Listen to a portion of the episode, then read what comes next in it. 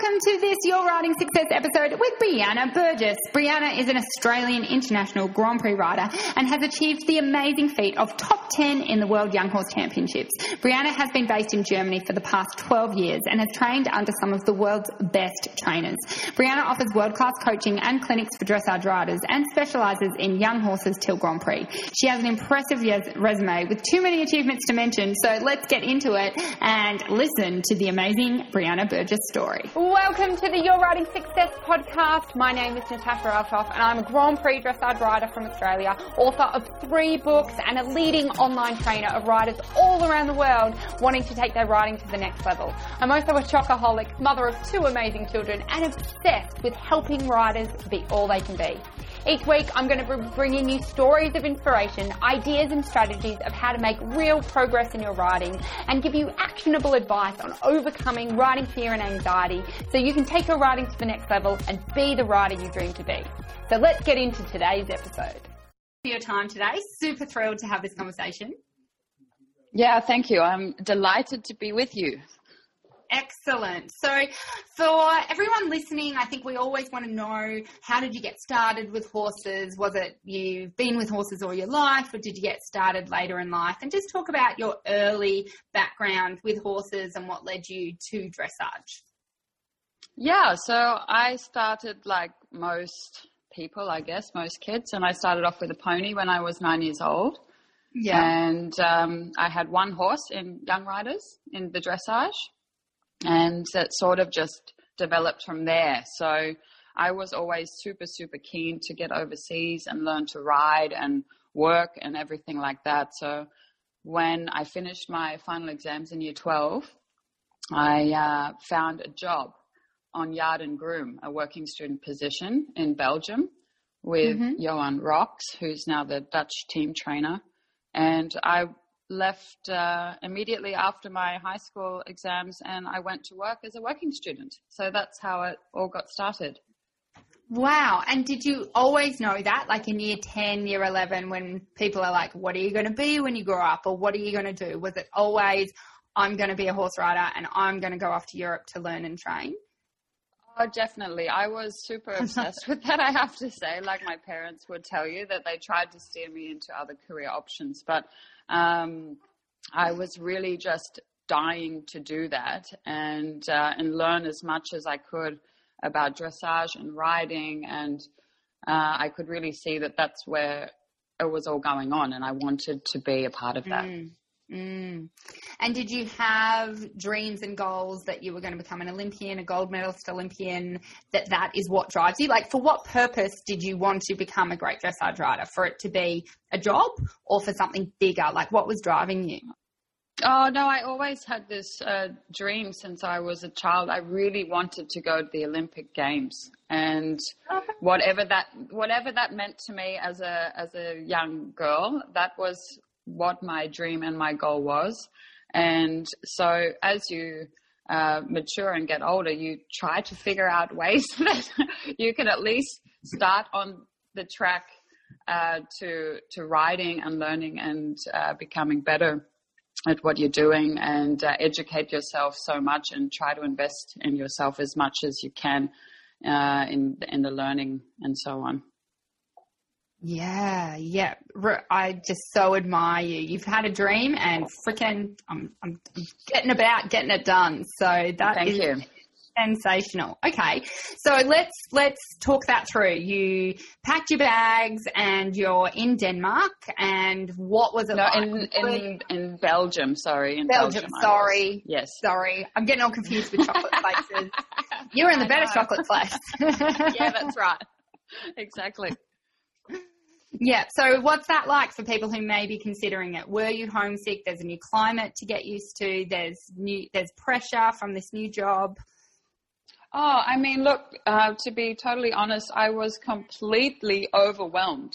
Um, mm. when I, uh, I'd never lived away from home before when I was 18 and that experience in itself, uh, arriving in a new country. So at that stage, as you would know, um, the internet wasn't exactly like it is now. So it was really hard to know where you were going and to find mm. people and to get into contact with people. And um, So I turned up at the airport in Brussels and I knew that Johan's wife, Penny Rockx, said she was meant to meet me, but of course I had no idea what she looked like. She had no idea what I looked like.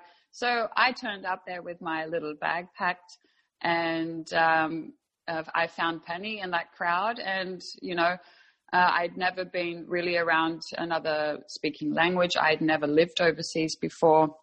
I had never worked in a professional stable before. So all of these things were completely uh, new, but it was such a valuable um, experience for me and such a good foundation to have looking back and reflecting on it. Mm. And but while it was happening, as you said, like it's it's it's so confronting. What kept mm. you going? Just that dream of like, I know this is where I need to be. It doesn't really matter how hard it is, how scary it is. It's for this, so it doesn't matter. Well, yeah, I think you know once uh, once I got there, I really realized how much I didn't know about anything. So you just go, wow, this is such a great uh, opportunity for me to really learn and to be a sponge and just to, to put my head down and tail up and really take this by two hands and uh, get the most out of this uh, opportunity. Good on you. Yeah. Okay. So, so w- you were there for how long? Uh, so I was there initially, I think, uh, for eight months, and then I came back to Sydney, where I was uh, to go to university and study um, teaching at university. Yeah. So I did that for a year, and then I thought, mm, I still, you know, really had the bug stronger than ever, and uh, so I investigated to take a gap year and to mm-hmm. do this again. So I went back to Johan and Penny Rockx's place in Belgium where they were living at that time. Uh, and this time I took my horse over, my young rider horse, right. with me.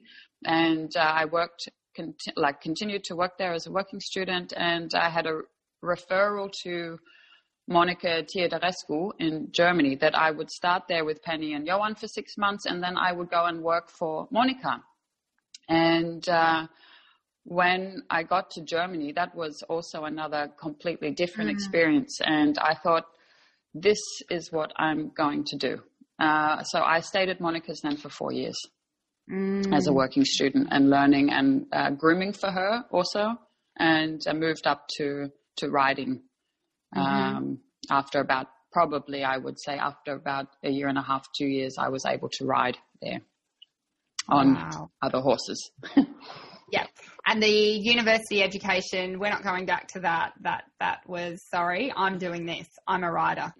Yeah, I'm pretty stubborn, I have to say. So I was really set on on that this was my way in life and I felt so strongly about that, especially when you're 20 years old. You have oh, yeah. uh, prob- probably more emotions than the average person. So I was quite uh, fixated on that idea that this is definitely my uh, thing in life.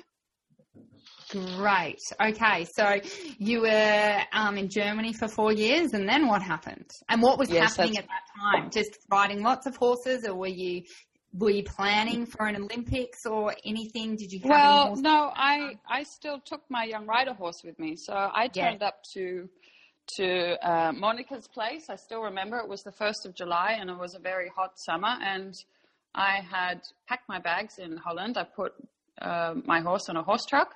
I jumped in the horse truck and I drove with the driver and he dropped me off at the front gate and I had my horse in my hand and my suitcase in the other one and I rang the doorbell. and um, so it started like this. And in Germany, there is a phrase, and it says, "By sweeping, you learn to ride." So ah. that means that you start from the very bottom. So I mucked out about 15 stables every morning, and got uh, tacked up all of Monica's horses. So I was assigned to Monica to be her groom. So mm-hmm. she rode between nine and ten horses every day, uh, mm-hmm. between uh, 7.30 in the morning and uh, 1.30 so we were uh, doing that, and uh, that's what I really concentrated on was trying to uh, learn as much as I could from her because that was such a fantastic opportunity, and uh, I was able to travel with her to uh, European Championships in Windsor mm-hmm. and to uh, World Championships in Las Vegas with the German team, and really learn horse management I mm. would really recommend that to anyone who wants to do it like this, that you really learn everything from A to Z doing it like this. Mm. Not, riding is not just about the riding, it's also got a lot to do with everything that goes on around it, with the management of the horses and learning the discipline uh, mm. to work with them every day. Yeah, yeah. Wow. Okay. So you've got that. And where is your young rider horse um, by the end of the four years? So uh, I ended up getting her with Monica together to the Grand Prix, and I did some uh, uh, show CDIs there with Monica uh, in Young Riders. I think was it Young Riders or Open? I can't really remember at this stage. Uh, I think it was Open CDIs and Small Tour. So that was a great experience uh, to be introduced into European shows this way. And uh, I think by the time that she was 17, I retired her. So okay. she ended up going to a beautiful family in south of Germany where she's still being ridden. She's 27 now. And she still goes to shows with a little girl, and she's just the sweetest. And she's super fit and very sound still. So she has, has a great life. Yeah, yeah, it is. Nice, okay, nice so, uh, retirement for her. Yeah, yeah. Okay, so then what was the plan then? What happened after the four years? So after the four years, I uh, said I would like to move on and go somewhere different, try something different. So I moved uh, to a place called Osnabrück, which was 40 minutes or so north from Monica's uh, stables, where she was uh, based at. And uh, I turned up at a stable. I had two horses of my own at this stage, young horses, and uh, I didn't speak any German, so I didn't learn much at Monica's. Probably a little bit, but not a lot. So I turned mm-hmm. up at this stable, a very German stable, and uh, I picked up horses, lots of three-year-olds to ride from uh, mm-hmm. breeders and farmers in the area. So I'd compete on these horses for them. And uh, then I got a job working at a show jumping stable, at a quite a good show jumping stable, doing flat work. So I did that for two years.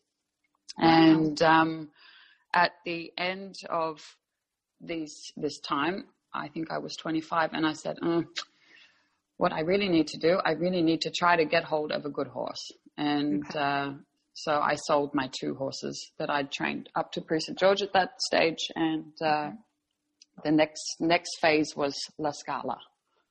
Okay, so and that was because you still had inside of you this this girl dream. Like it's it's got to be the Olympics. It's got to be the best. It's got to be the highest of the highest. So I need the best horse I can get. Well, it wasn't necessarily so much at that stage. I'd matured a little bit more in my thinking, and uh, I really wanted to give myself the opportunity uh, to shine a little bit more with what I had learned. Mm. Um, and without a good horse, you can be the best rider in the world, but without a good horse underneath you, you're you're just a rider. So you need to find your match, and you need to find a horse that uh, it's like a marriage. You need to find this match between you that works yeah. really well, and you have a great feeling together. That's that's what every rider needs, and what every rider looks for. Absolutely. So, um, how how do you find a horse like that? How do you go about doing that? Well, it's uh, when I look back on it now, um, I realize just how uh, luck and opportunity came into play at this time because uh, I have always so many people asking me these days, "Oh, we just need to find a Grand Prix horse. Can you find a great one?" Mm-hmm. Um, and it is really, really difficult. Um, mm-hmm. So uh, this happened. Um, my mom actually I was talking about my plans and I said, well, if I, you know, if I can't really make it here, then I should maybe stop riding or come back to Australia. But she said, no, wait, just first, uh, let me message Lyndal Oatley and see what she has. They've got horses for sale, I think. That's what she said. so she messaged Lyndal and Lyndal said, sure, we have three horses. You can come down and try them. And, um, they didn't live so far away. And I said, yeah, sure. I'll go down and, and try them. And, um, so we arrived there at uh, Patrick's stable at Outstanding Stables, and uh, they showed me two horses, and um, I said, no, not re- not really. Then the third one came out, and it was this fat, old sort of horse, and I said, oh, that's kind of interesting. That one. He was 15 at that stage, and I mm-hmm. rode him. Uh, he was quite unfit. He'd only come in to the stable like six weeks before from the owner to be sold, and he wasn't in like a super shape just yet. So I had a little ride on him, and I said, from the first stride in Rising Trot that I took, I was like, wow, that's it. That's the horse. And oh, uh, I, love that.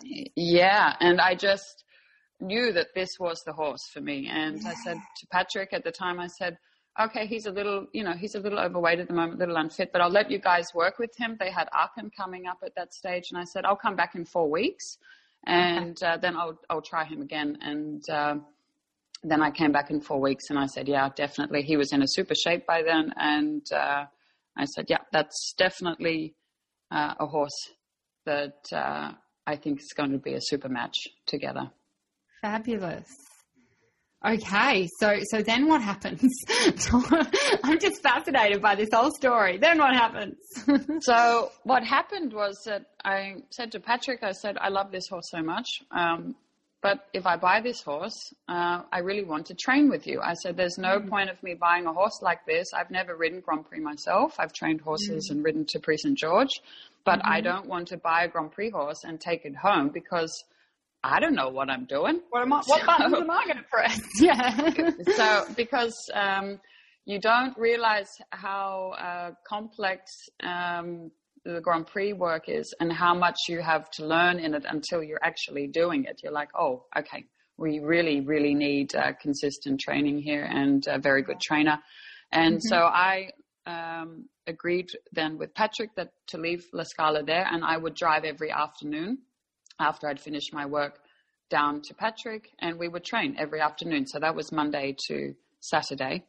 And I think three months later, I had my first start in Grand Prix and uh, it went from there. I think by the third Grand Prix I did was an international show in Holland in uh, CDI Roosendaal, and we sort of uh, did quite well there. We had over 70% in the Grand Prix in third place and, in quite a good field. So that's exactly how it started off and then onto the team and everything like that after that. So that it was quite a good, good, uh, good journey to have, I would say. But you still sacrifice. Like, how long was the drive every day? You've worked a full shift. Everyone knows mm. how exhausting that is. And then how long was the drive? So I would drive half an hour to work to Osnabrück, and then I would mm. drive one hour and 10 minutes down to Münster, mm and then I would drive one hour back to my home. Mm-hmm. So there was a lot of driving every day, and I think I did that for, I would say, almost two years. I did that. Yeah, that's huge. And obviously you're seeing some great results and so the motivation is high and, and the learning, it seems that you also love the actual journey and you're just like, woo, you would have loved having Patrick every day tell you things and teach you things. I mean, absolutely. And uh, it's invaluable to have such a fantastic coach. Uh, Patrick is mm-hmm. an amazing coach and mm-hmm. he has an incredible feel for the horses and the riders and um, not to mention the amount of experience they have. So I was 26 years old at that stage, and you really need this support group around you and these mentors around you. Um, yeah. because it's just uncharted territory. Um, yeah. Well, it was for me anyway at that oh, stage. Oh, and um, so that was absolutely a highlight for me and it was so invaluable. Yeah. Okay. So, um, what year did you get La Scala? Um, 2014. I think 2014. August 2014. Yes. Yeah. So you were planning on 2016. Was that your plan? For WEG already happened. Like, was the next big competition? Obviously, there's all the internationals, but were you thinking Olympic 16, or were Oh, but might have been earlier. I might be a little bit confused on the dates um, because I think WEG was was WEG 2014, perhaps in Caen when so. it was in France. Okay, so then it was in uh, August 2013 then because WEG was the following okay. year. So that was your. Yeah. Do you, do you remember having a conversation to Patrick going, "This is my go"?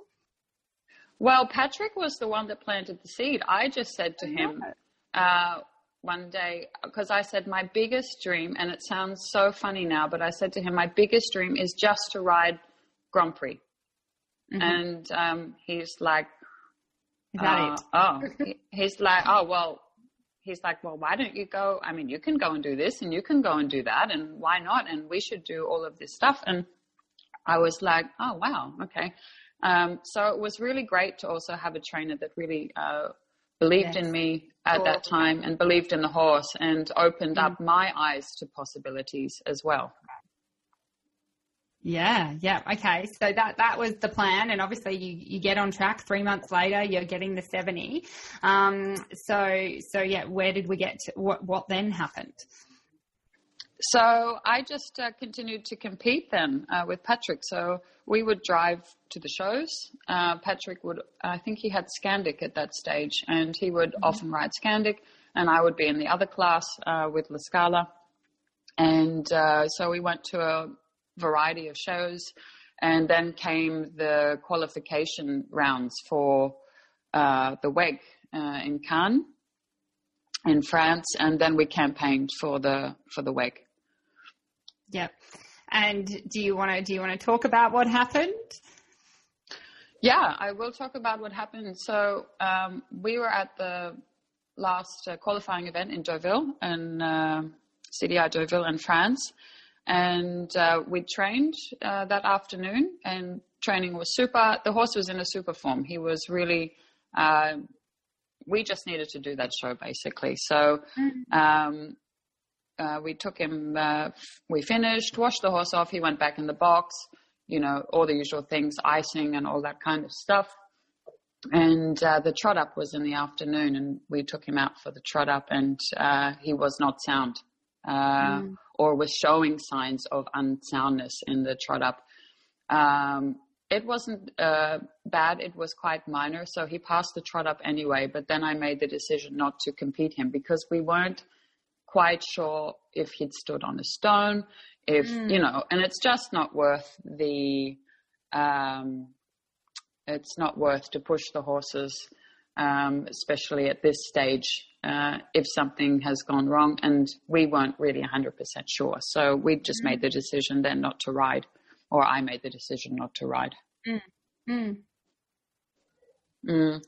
So that uh, that followed on, and um, to um, quite a lengthy uh, process afterwards, and um, um, they wanted to put La Scala then out of the of the team, and uh, we appealed that decision because we were able to show that the horse was uh, able to compete, and mm.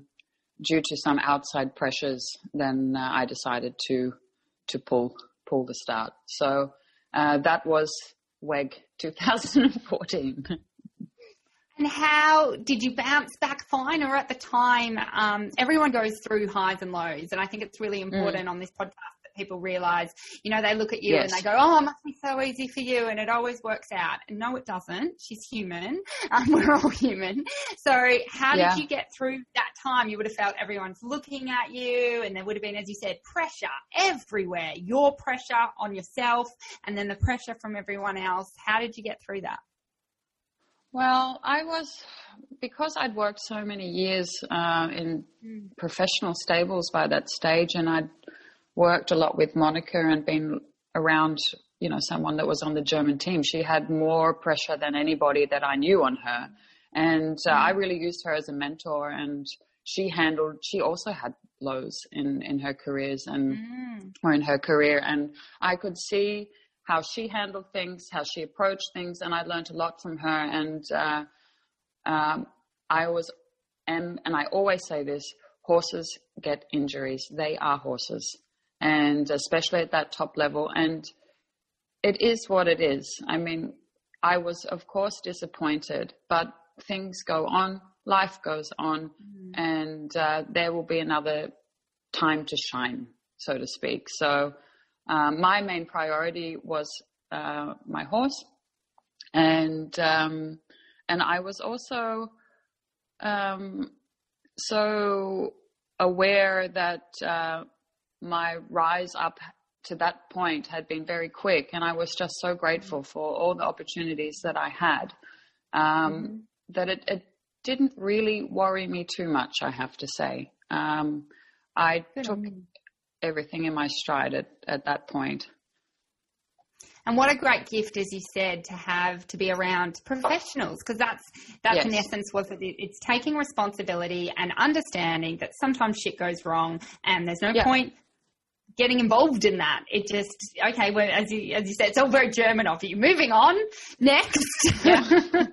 well, you don't have that much choice, I guess. You can cry about it and throw the toys out of the pram, but in the end, um, it brings absolutely nothing. So, um, yeah. I also you don't waste you know, your energy on it. I love it. No, and you know, so many because I was quite young. I was 26 or 27, and I had mm. so many top riders come to me uh, with support and encouragement, and they said, you know, I missed out on two Olympics because of uh, my horse just went sound, unsound then, and so many people came, and I said, oh look, this is part of the sport. And I mean, if you cannot roll with the highs and the lows, then you better buy a tennis racket because it's um, it is the nature of the sport, and uh, you're not alone. And I think it's easy these days on social media to watch everybody and think everybody is shining and they don't have any um, difficulties or disappointments, but that's entirely not true. But um, it's uh, good for everyone to remember that the success you see uh, is one moment, and there is so much preparation that goes into getting to that point. Yeah, absolutely. Okay, so what now? It's 2014. Are you thinking about 2016? Um, is La Scala still okay? Like, is is what? How old is he now? Is he? Yeah. Yeah. Um, so we did he came back in of course in 2015 and he did some really or we did some really great shows in in that time and i was able to do world dressage masters five star which was fantastic and uh, we always said and i always said the horse will tell us when he's had enough and mm-hmm. um, and he was i think 17 or 18 by that 18 by that stage and he was giving his absolute best the horse mm-hmm. and um, by the time I always said Rio would be, we'll just wait and see. I was not that mm-hmm. convinced. I could already feel it in my stomach that maybe that's going to not be for us. Um, mm. So I made the decision then. I think it was, uh, I competed in Belgium in a CDI. I think he was second or third in the Grand Prix. And after that, I said, okay, he's done now. And that was in February in 2016. And uh, then he also retired then. Wow. Okay. And you were still with Patrick and still doing um, your work in Germany. Um, and how long did so then? So then what happened? I feel that's all I keep asking. what happened next? what happened? So I just I was running uh, a sales and training stable, um, and I'd moved down to Münster so I could be closer then to uh, training uh, that I could go there more easily and mm-hmm. commute easily to Patrick's place. And uh, so La Scala, he uh, retired, but of course, then the next uh, um, things come in, the next uh, horses come in. So I had a call from Michael Klimke, Ingrid Klimke's brother, and he lives around the corner or lived around the corner. And he said, Hey, Briana, I have two horses. Um, do you want to take one of them? See, come and ride them, see which one you like. You take one in for training and uh, we can sell it. And so I went to his place and I rode a uh, horse there, and that was Sissy, my next Grand Prix horse. So he said, uh, yeah, this mare, she doesn't learn the flying changes. Everybody tried with her. She was elementary, medium level if she got the changes. And I said, yeah, don't worry. I said, I, I like her. I'm like, I really like to ride this horse. So just send her over and I'll work with her for a few weeks and we'll see what happens. So Sissy gets the changes up to two tempies in six weeks. And I said, no, that's not so bad. Can we just Maybe. stop and acknowledge you for that for a second? That is huge in itself. um, gone everywhere around Germany to get the changes. It's all right. I, I do it. Six weeks. that's awesome. But I really liked that horse and I had a connection with that horse. And uh, mm. in training, you need to take time and be thoughtful. And mares are also quite sensitive. So you need to take that into account um, as well in how you train them and educate them. But um, so that's sort of how Sissy's story came about as well. So uh, then she, uh, I, she stayed with me and I developed her up to Grand Prix level. So she was doing Grand Prix two years later. That's amazing. And did you end up buying her or you were still just riding her? I bought a share uh, in yeah. her initially and um, last year uh, in 2019 I bought her out completely. Yeah, and um, then uh, later in the year I made the decision to to sell her. So she right. got sold to the States last year. Yeah. Okay. All right. And um, so was she planned for WEG in 2018 or was the timing not quite right? Yeah, I thought I thought I would give that a shot um, because she was very, uh, of course, very green at that stage. I just with with my trainer, I had a different trainer by that stage in France. Alexander Ayache is his name and uh, he'd helped me with the piaffe and passage. She had found that quite mm-hmm. challenging because she was quite a big, long mare. She didn't find that mm-hmm. the easiest thing. So he really helped me uh, with the finishing touches for this. And uh, I think that was in about November, December 2017 that we were getting ready for a Grand Prix. So she had mm. also two, one start nationally in France. I took her second Grand Prix she ever did was at a CDI in France as well, where she got 66%, I think, in her first start. So I was super proud of her. And yeah. the next show was another CDI, her third Grand Prix, and she hit the, I think, just below 70 in the special and the Grand Prix. So I thought, mm-hmm. yeah, maybe that could work. So you just go along a little bit like that. The horses tell you if they're up to it or not. Uh, mm. In the first season of Grand Prix, you spend a lot of time consolidating the horses, that they understand what's going on, that they they find strength in the Grand Prix. The first season is really uh, educating them through it because they're real babies at that uh, level, still going through the mm. Grand Prix. So you just uh, take your time and, and see what happens. Right. Okay, so 2019, you've now sold Sissy. What's what's what's then the plan? yeah, so I, I got to this stage because I'd been in Germany for 12 years and I yeah. thought, ah, well, I sold my, my good horse now and uh, I would like to have a look at a few other um, professional uh, opportunities and ideas. And uh, I decided to, with a colleague, that I would go to the States and see what that's like there. Um, okay into Florida. So I was there two months last year, uh, riding and so on. And um, that's sort of where I wanted to uh, end up for a while. But of course, uh, then COVID hits and then uh, everything uh, turns to shit. so um, that's yeah. Yeah, yeah. So uh, COVID really then put a spanner in the works, as it has for everybody on the planet. Yeah. And uh, yeah. Uh, so plans plans changed. So, so what are where where are you right now, and what are the? Do you have horses right now, and where are they? Well, so I um, decided to come back. I'll just go back a step. So I came back to Australia last year in May. I moved back from Germany last year, and uh, I started doing, I really love to coach and I love training. So I started with uh, clinics around Australia, so in Tasmania and Victoria, ACT, places like this, and also in Queensland. And I was doing these clinic rounds, and then I thought, yeah, I'll go to the to the USA. I came back waiting for my visa, mm. and the mm. idea was that while that was all happening, I would just take a few horses from clients in training uh, while I was mm-hmm. in Australia before I, I left to go overseas again. Um, so I'm currently based at uh, Gemma Heron's place on the Gold Coast. Uh, she has an mm. amazing uh, dressage barn there, and it's a super facility and um, just a beautiful atmosphere. And um, so that's where I am at the moment with uh, some clients' horses and training that are there either just for training for a few weeks or a few months, or, or some are there at the moment with the idea that they will get sold at some point. Yeah. Okay, so what are the plans for? Do you do you like to set plans and goals for five years in, in advance, or do you just look at 2021? Um, what, how do you like to, to to work that? Well, I don't like to make such long term plans, especially with horses. I find that kind of impossible mm. because are so many small steps leading up to things. You have to be so flexible.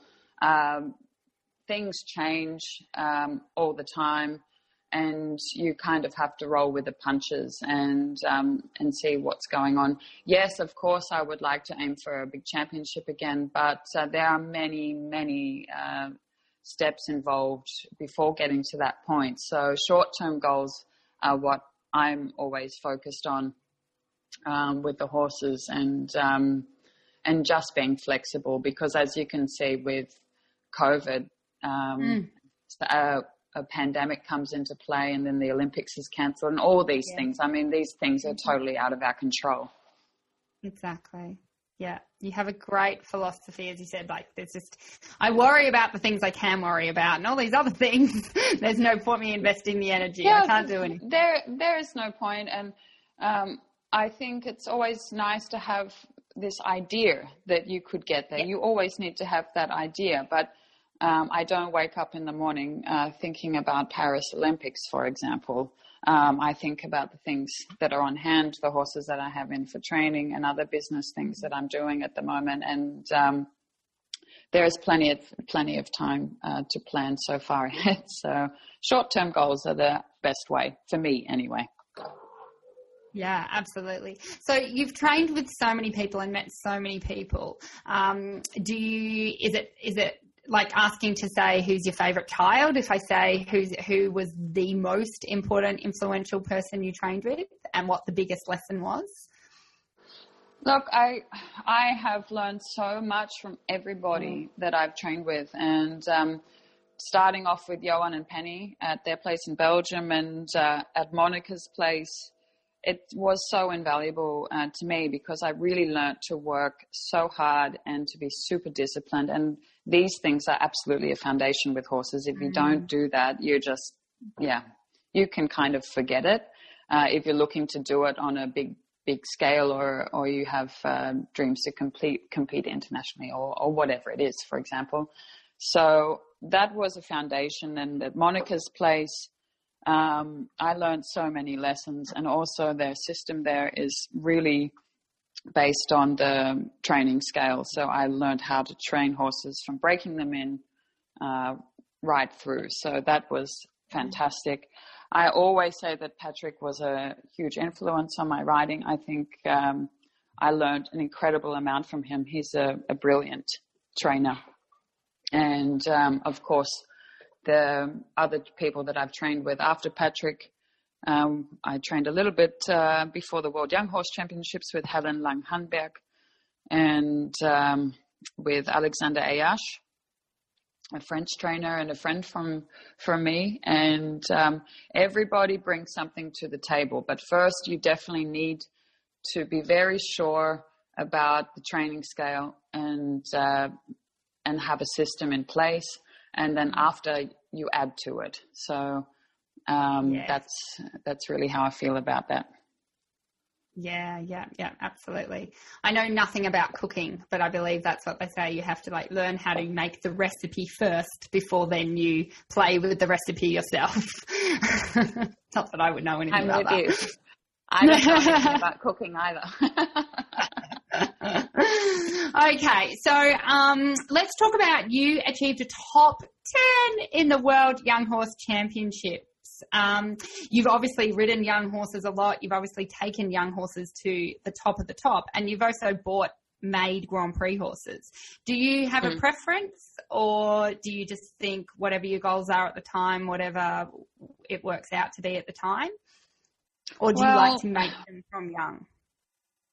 Look, I don't mind. My job um, is taking horses in for training. I mean, they come in at whatever age that they come in. Some come in at three, some come in at uh, eight or nine, some might come in at mm. 10 or 11. And you have to uh, be very adjustable. And young horse riding is different from riding mm. older horses. Um, mm-hmm. So I don't, in saying that, I don't have a preference, but I do love working with with the young horses because you can really shape and mold them. You um, show them the way in life. You build their confidence. Uh, they're like sponges at that age, so they learn really exceptionally quickly, and that's very rewarding uh, to work with the young horses and just to see how they change. You know, from taking them to their first show where their eyes are like popping out on stalks. And then a few shows in, they actually understand what this uh, competition stuff is about and they really start to shine and show themselves off and get self confidence. Mm-hmm. And all of these aspects of, of young horses are, for me, really interesting. And uh, I always love to watch the horses develop muscularly and mentally, and mm. it's fascinating uh, to me to to see what dressage mm. training really does for the horses. Mm. Um, I'd love to talk more about. Uh, it seems a very common theme. Um, this barn management, stable management, the discipline, mm. not just in the training itself, as you said, in the care. I feel that's something I know for me, I'm Aussie. I'm like, she'll be right, just chuck it in the paddock. Um, mm. Not as awful as that, but it's very, very loose and, you know, it's like, it's very much a she'll be right kind of attitude. And then when I'm yeah. around, um, you know, the, the top people, it's like everything is so particular and so yeah. precise and so structured and so and I, I am just fascinated by that. But it seems that is the um uh, like you can't get around that. If you want to be a top dressage rider mm-hmm. in the mm-hmm. world, you have to bring that to the care and like that that amount of discipline, that amount of attention to detail. Just if you can expand on that a bit. Yeah, so uh, that's something I really learned in in um, in this professional stables where I worked at when I was younger mm-hmm. was um, that the horses need strict routines.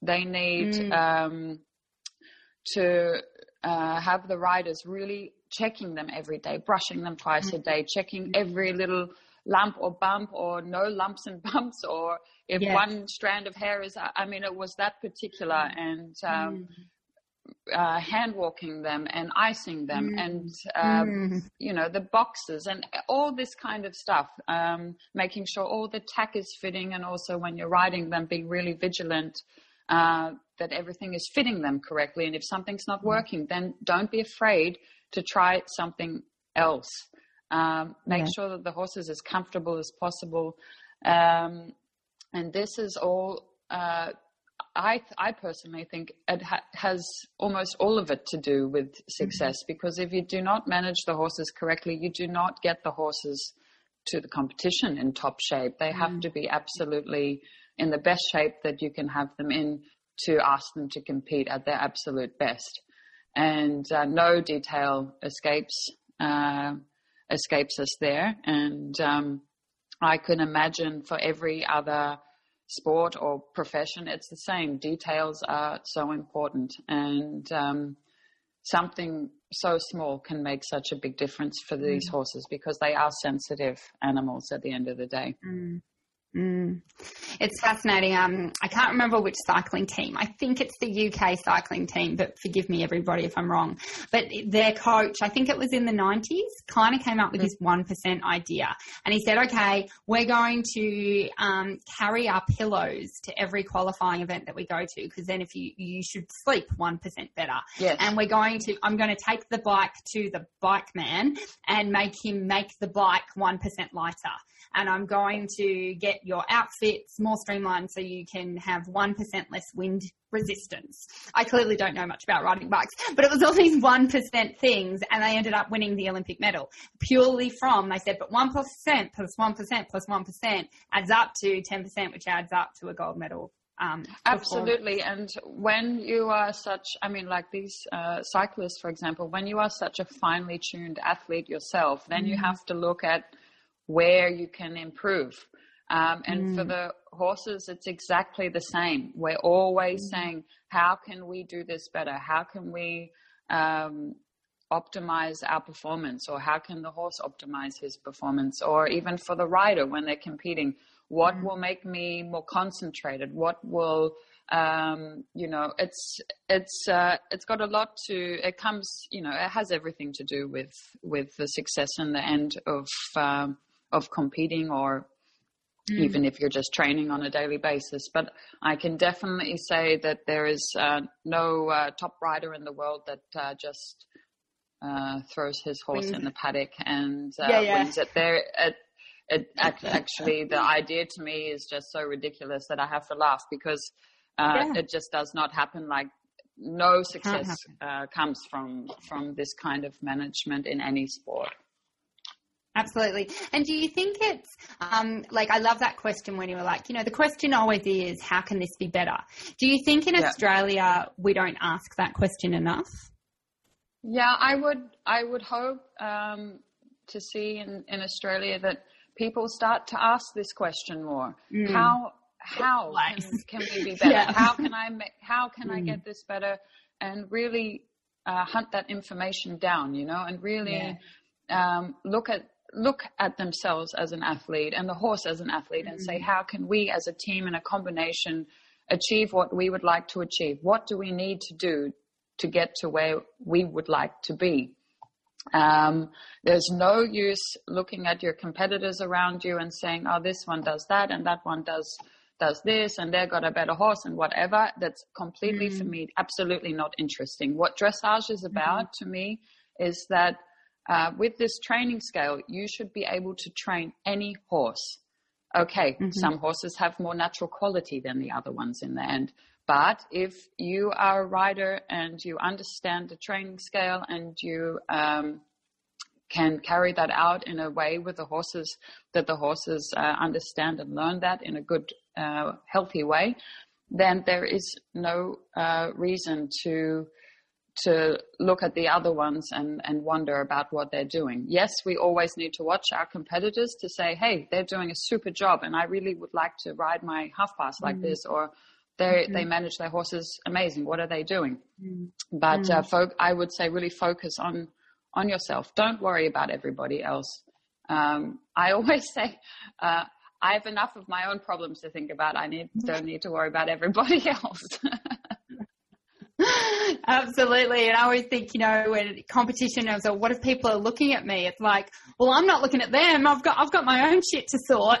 So we've got our own shit to do. Don't even worry about it. So it just does not matter at all. Um, so yeah, I think that would be, uh, for me in Australia, I would like to see this culture really develop here that, yeah. uh, what can I do to be better? You know, how can uh, I be behaving more like a professional? Um, and yeah. really, I would love to see riders here really encouraging each other and, um, yeah. And we're all doing the same sport here because we have a passion and a love for horses yeah. and for riding. That's why we do it. Um, mm-hmm. So it would be great to really foster that um, culture here um, a positive sports culture and dressage in Australia that we're all working towards the same goal.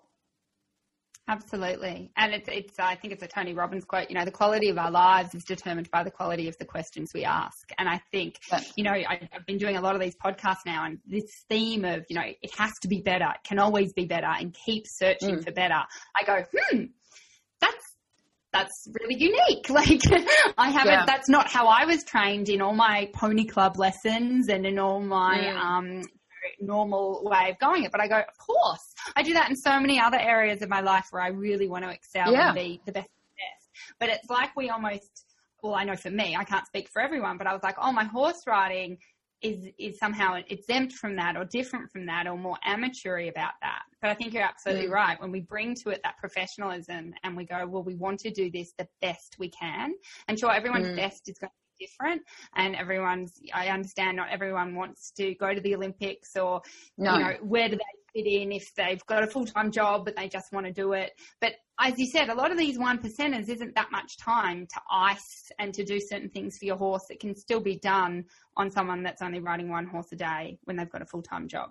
Yeah, and I should uh, reiterate that as well. Not everybody, not every rider uh, wants to go to the Olympic Games, you know, and no. not everybody wants to go to a competition on the weekend. So I, I think for the for me, it's different. It's it's my job, um, but I think for these riders, um, they uh, can find ways to do it uh, the best that suits their lifestyle, of course, and their yeah. obligations, and um, and that's that's also important to be flexible there as well. Yeah, yeah. Love it. Awesome. Okay. Um, do you have any hobbies outside of riding? Uh, I probably do, but I've never done them because I've always been working. Uh, so I yeah. would say when I moved back to Australia last year was the first time that I had some time to actually um, do things that weren't only horse orientated. So um, I like to be in nature and going outside and hiking and um, and these kinds of things, I guess. Um, yeah. But I'm pretty um, focused on on the horses. I have to say, yeah, I live and breathe that. Yeah, I love it. Do you have any advice um, for riders that uh, want to take the next step in their riding. They want to think about making it their career or making it, um, you know, the, the, the, most important thing in their lives. Um, what's your biggest advice? Well, all I can say, especially for younger riders looking to step up, is that um, go and learn first.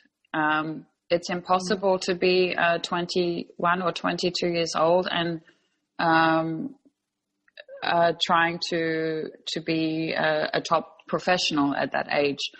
Um, you know, I always compare it to you know uh, you go to university to learn, right? So I think those years when you're young like that and you're so receptive to learning and, and being able to change yourself and mold yourself um, really take the opportunity to go under a rider, go under a professional rider, go overseas, have these experiences because it it is so invaluable. It it makes you better. You learn so much, and um, in the end, that's in, incredibly important. And it, I want them to know also that the way is not easy. Um, it's really mm. bloody. It's bloody tough. I'm telling you, mm. it's really mm. really hard.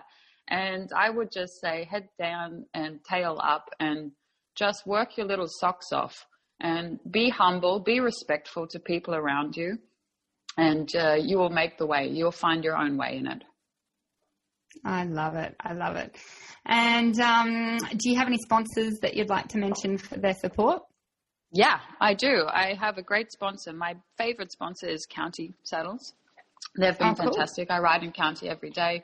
They're wonderful. Uh, I work quite closely with uh, Mel Waller uh, here in Queensland. She's amazing. I love her. Um, the other sponsor that has fantastic clothes, and I've just got them on board recently, is Stride Equestrian.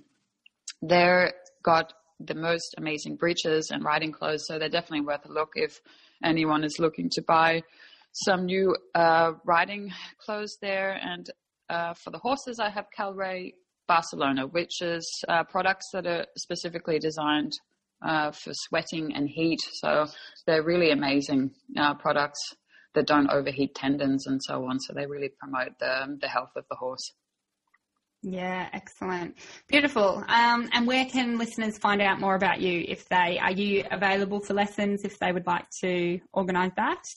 Yeah, so I'm available for training, of course, with the border closure at the moment. Um, my uh, clinics and things have come to a, a halt mm-hmm. temporarily, but uh, hopefully when the borders open up, I will be teaching again in uh, Hobart, uh, Melbourne, and in uh, the ACT. So they're mm-hmm. always welcome to contact me on Facebook if they're interested, or on my social media page, uh, which is uh, Briana Burgess on Instagram, so they can find me there. Great. And you've also, um, if people have either short-term training horses to be sold or long-term training, they can contact you for that as well. Yeah, um, it depends what, what people are looking for, but uh, I take in both um, owners that would like their horses just to be sent in for training or if they have a horse that uh, they would perhaps like to uh, sell, then I would also consider that as well. to stay up to date with the latest content, don't forget to hit subscribe to this podcast. Go on, hit subscribe. I'd love if you would also love to leave us a review to help us how we could do better or make this even more amazing for you. And remember to follow us on Instagram at Your Riding Success and natasha.althoff.